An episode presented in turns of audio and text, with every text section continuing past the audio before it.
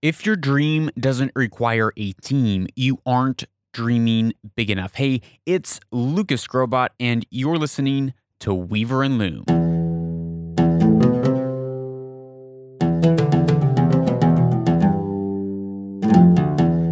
Welcome back to Weaver and Loom, episode 104. And today we're going to be talking about Eliud Kipchoge, who last week, last Sunday, broke the two hour marathon, smashed the record books, and ran the marathon in one hour and 59 minutes and 40 seconds. That is an average of four and a half minutes, four minutes and 34 seconds per mile. That is crazy. It is crazy how, like Roger Bannister, there's this barrier that for so long, no human being was ever able to cross that barrier. Like Roger Bannister broke the four minute mile. Eliud Kipchoge finally broke the two hour marathon after being in a pursuit and a chase for this for years, if not decades. And the human race for hundreds of years.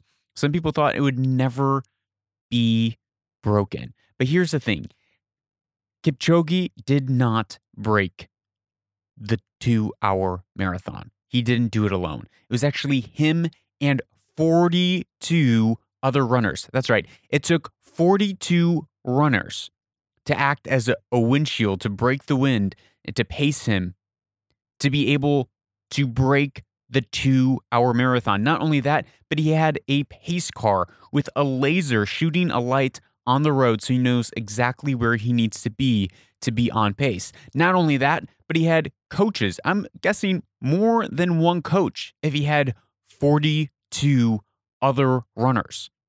Not only did he have 42 other runners, but he had multiple sponsors. The, the entire race for him to break the two hour marathon it was set up just for him to be able to break a two hour marathon. Think of the, the administration, the logistics that go in to accomplishing such a feat. Eliud Kipchoge did not break the two hour marathon by himself. He had a team of hundreds and hundreds of people around him. Now, same with Roger Bannister. Roger Bannister actually didn't break the four minute mile by himself. And we talked about Roger Bannister a few episodes back. Roger Bannister didn't do it by himself. He actually had two other pace runners to run with him so he knew where he was on pace in order to break the four minute mile. People who achieve great things never do so by themselves, they always have a team around them. No matter what, no matter how small our dream is, we need to realize that one, we need a team around us. Two, we already have a team around us. So, first, if you have a dream and you have not been able to envision how your dream needs a team, or maybe you think, you know what, I can do this by myself. People burn me, they hurt me, they're not trustworthy, people are flakes. I don't need a team. I'm going to be self reliant. Well, look at North Korea. North Korea's ideology is an ideology of self reliance, and it has isolated them and it has hurt them in the long run. We cannot remain isolated if we want to do and achieve great things. We need a team. So, first, think about the dream for your life. Think about the massive vision for the life, the thing that you want to achieve. Doesn't need a team.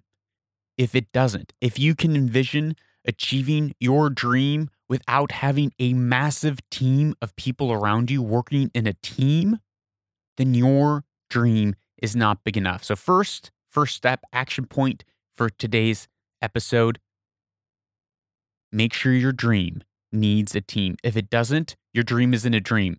It's just you being small minded, thinking small, dreaming small. You need to modify your dream so that it need, so that it includes a team, so that it requires other people for you to achieve that because the world needs what you have and you need what people, what the world has. Number two, to achieve your dream, you must give to your team. Kipchoge, he gave to his team. When he when he won in his interview, he was praising the 42 other pace runners because without them, he would have not have been able to run his race. Now, these guys who were his pace runners, some of them are Olympic gold medalists, Olympic silver medalists. They are some of the world's best runners. They're not just, you know, someone who couldn't make it elsewhere. He went out and found the best people. He was not intimidated by finding people who were better than him in other areas of running. In maybe a 1500 meter run or a 3000 meter run, he found the best in the world. And he, he didn't find someone who's mediocre that he's not intimidated by. He found someone that was better than him to be on his team. Now, also, he paid those people. He praised those people. He had coaches and he submitted himself to the coach's training, not his own ideas, but he said, Hey, you, you are a professional, knows how to do this. I'm going to submit myself to your training so that I can grow the way that I need to because I have blind spots that I don't know as an athlete. You need to be able, you need to give to your team, not only financially, with praise. And you need to be open to your team's ideas because you do not have all the ideas. You need a team. Number three, the number third, the third point for this episode. You may say, well, I don't have a team. There's no one around me. I'm doing this by myself. I've tried to get other people to do it, but no one wants to follow me. No one wants to listen. I'm just all alone. Who who could I possibly bring in to be on my team? What you don't realize is that you already have a team. If you find yourself saying I, me, and I did this and I achieved this and I'm doing this, one, you're not seeing the full picture. You're not realizing that you have a team of people around you and you are not giving them the credit due for your success because your success hinges on the people around you who are support. So begin to even use in your language, begin to use my team. My team achieved this. Maybe you're a freelancer, but guess what? You're probably working with other freelancers. That is your team.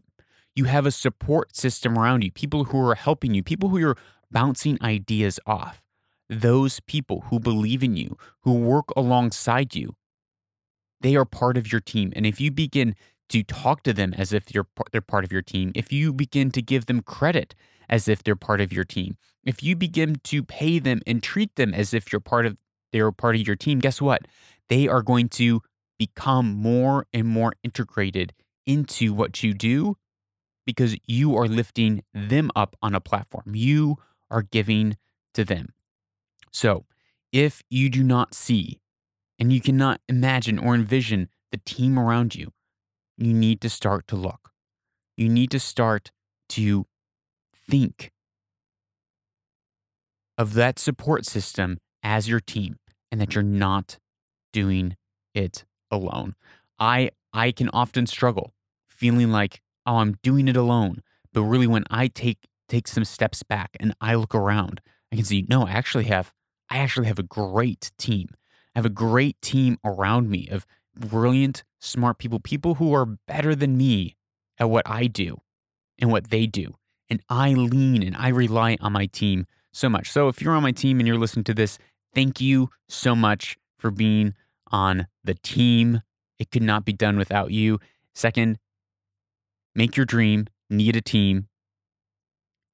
Give to your team so that they can achieve their dreams and then begin to recognize those people on your team and pull them in, them in to everything that you're doing. That's all for today's episode on Weaver and Loom. Please share this with your team members. If you have people around you that you're like, you know what, you're on my team, share this episode with them and encourage them to think about the projects that they're working on, the the goals that they have in their life, and begin to bring people around them as well so that they can achieve their dreams, which also need a team.